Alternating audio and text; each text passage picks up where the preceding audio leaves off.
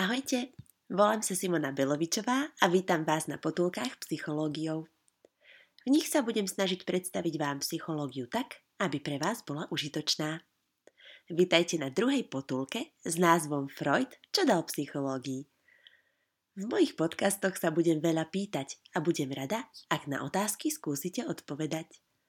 Verím, že spolu dospejeme k poznaniu a vy aj ja strávime príjemné chvíle.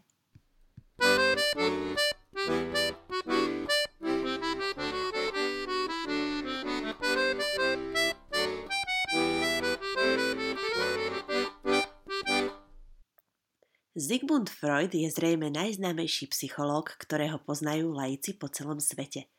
Avšak v rebríčku odbornej verejnosti je iba tretím najcitovanejším psychológom 20. storočia. Čím si získal svoju popularitu? Zameraním na sexualitu žien? Alebo jeho psychologická práca zahrňa niečo viac? V druhej potulke psychológiou vám rada predstavím Freudov prínos pre psychológiu, aplikáciu jeho teóriu do praxe a jeho kritiku. Freud bol viedenský psychiatr, ktorý žil v rokoch 1856 až 1939. Špecifikát doby, v ktorej prežíval svoje produktívne obdobie, mali veľký vplyv na jeho dielo a teóriu. Viktoriánske obdobie, v ktorom žil a tvoril, charakterizovala externá anxieta. Znamená to, že ľudia prežívali úzkosť zo spoločenského neúspechu, z opovrhnutia inými ľuďmi a z vylúčenia zo spoločnosti. Vnútorným problémom človeka, vrátane sexuálnych problémov, sa v spoločnosti nevenovala pozornosť a považovali sa za prísne tabu. Preto je pochopiteľné, že Freud inkasoval výsmech od odbornej verejnosti, keď predstavil svoje zistenia z klinickej praxe. Ako psychiatr si všimol, že u jeho klientely, ktorú tvorili prevažne ženy vo veku strednej dospelosti, pochádzajúce z vyššej sociálnej vrstvy, je vysoká miera prežívania sexuálnej anxiety a neurózy. V ich anamnéze sa často vyskytovali skúsenosti so sexuálnym obťažovaním. Pripomína mi to aktuálne hnutie 21.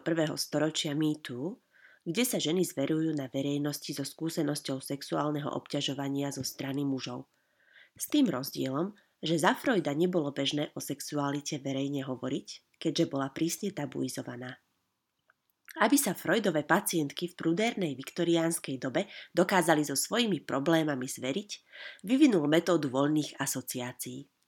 To zobrazuje známy obrázok pacienta ležiaceho na pohovke, ktorý má pri psychoterapii zatvorené oči, aby ho pri rozprávaní o sebe nerušili podnety z okolia ani pohľad na samotného psychoterapeuta.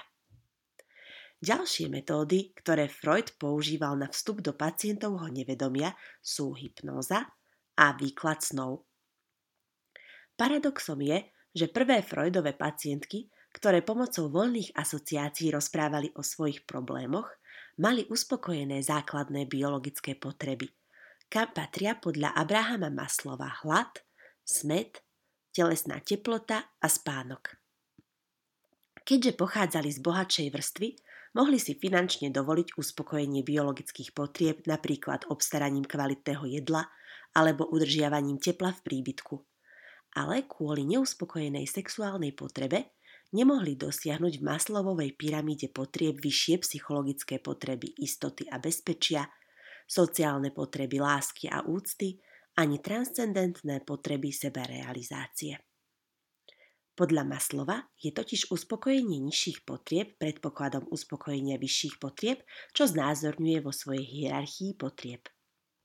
Okrem sexuálnych problémov žien sa Freud venoval aj sexuálnym problémom mužov – ktoré opísal fenoménom tzv. oidipovského komplexu inšpirovaného gréckou mytológiou.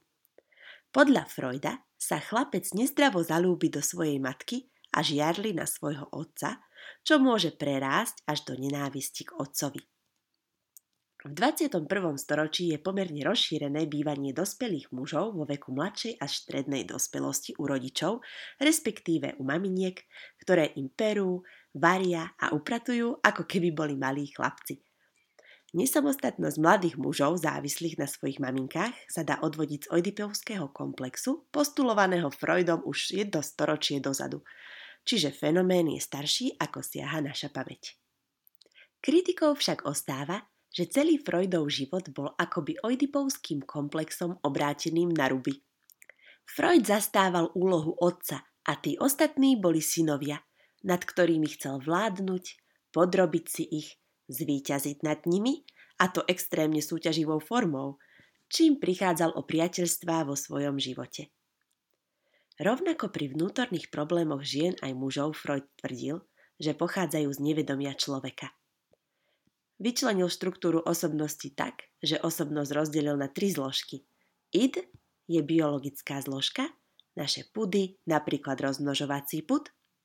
Ego je psychologická zložka, ja, teda kto som, čo prežívam. A tretia zložka je superego, tzv. sociálna zložka, reprezentuje pravidlá spoločnosti. Id je celé nevedomé, ego a superego sú nevedomé, predvedomé aj vedomé. Možno poznáte prirovnanie Freudovej hierarchickej štruktúry osobnosti k ľadovcu, ktorý vyčnieva nad hladinu mora. Počuli ste už o tomto prirovnaní? Skúste si predstaviť ľadovec.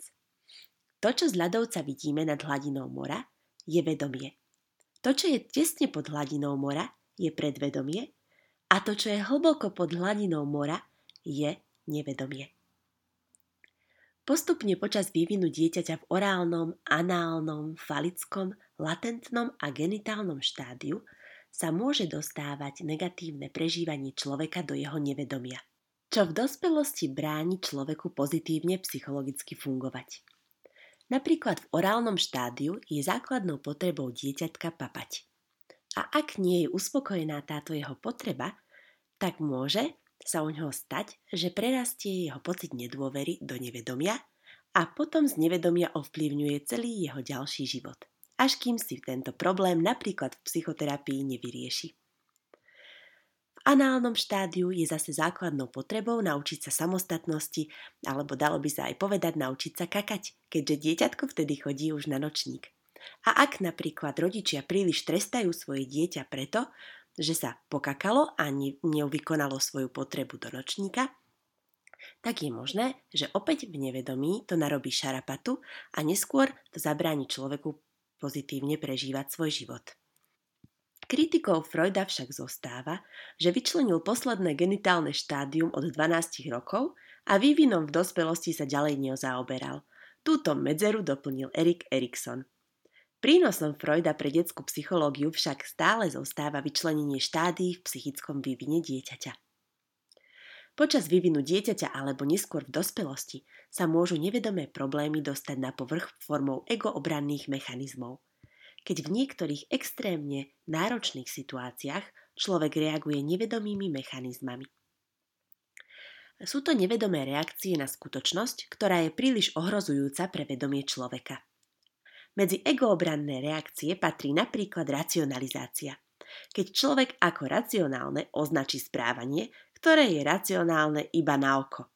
Napríklad, ach, musel som ho udrieť, lebo ma rozčúlil. Iný egoobranný mechanizmus je popretie. Kedy si napríklad mamička pýta svoje mŕtve dieťa na dojčenie, pretože poprela objektívnu realitu, že jej dieťatko zomrelo pri autonehode. Popretie využívajú ľudia podľa Kübler-Rossovej bežne pri vyrovnávaní sa s nevyliečiteľnou chorobou, kedy u seba poprú existenciu choroby. Na to ponúka Freud psychoterapiu ako liečbu formou expertného náhľadu psychoterapeuta do nevedomia pacienta. Freudovým prínosom pre psychológiu je jeho zameranie na vnútorné psychické prežívanie človeka a následnú terapiu negatívnych psychických stavov – čím podáva iný pohľad na psychológiu ako pri jej vzniku, kedy sa psychofyzici zameriavali na jednoduché psychické reakcie. O tom si môžete vypočuť prvú potulku psychológiou, v ktorej som o psychofyzike rozprávala. Freudovou kritikou je generalizácia jeho záverov, ktoré vznikli na špecifickej malej vzorke žien strednej dospelosti a preto sa nedajú zovšeobecňovať. Avšak stále to, čo Freud vytvoril, napriek všetkej kritike, v prudérnej viktoriánskej dobe znamenalo obrad pozornosti smerom dovnútra človeka, nie len zameriavanie sa na sociálny úspech, status a majetok, ale aj na zameranie sa na vnútro, mysel a pozitívne fungovanie. Freud založil jeden z troch hlavných smerov psychológie, ktorých čerpá psychoterapia dodnes. Ten smer ste už počuli, ako sa nazýva? Áno, ak ste odpovedali psychoanalýza, je to správne. Dnes reprezentuje psychoanalýzu nadvezujúci dynamický alebo inak povedané psychodynamický prístup. To sú následovníci Freuda, ktorí sa ven- nevedomiu venujú dodnes a taktiež rôznymi metódami, ktorými chcú z nevedomia dostať informácie pre pacienta veľmi podstatné, ktoré by mohli pomôcť v rámci terapie vyriešiť pacientov problém. Často sa pýtajú aj na rodinu a na vzťahy z minulosti. S tým pracuje psychodynamický prístup. Ak vás zaujíma aj ďalší smer psychológie, behaviorizmus, so zakladateľom Skinnerom, pozývam vás vypočuť si nadsledujúcu tretiu potulku psychológiou. No a potom v štvrtej potulke už chystám svoj obľúbený humanistický prístup ako tretiu školu v psychológii, ktorá popri psychodynamickom prístupe a behaviorizme tvorí ostatný tretí pohľad na psychológiu. Hlavným predstaviteľom humanistického prístupu je môj obľúbený psychológ Rogers. Avšak nepredbiehajme a poďme pekne po poriadku. Najskôr vám predstavím Skinnera a jeho behaviorizmus – a to už v nasledujúcej tretej potulke psychológiou. Preto ak sa vám aj táto druhá potulka páčila, rada vás uvítam opäť aj o týždeň pri tretej potulke psychológiou. Dovtedy sa majte dobre a prajem vám oduševnené chvíle. thank you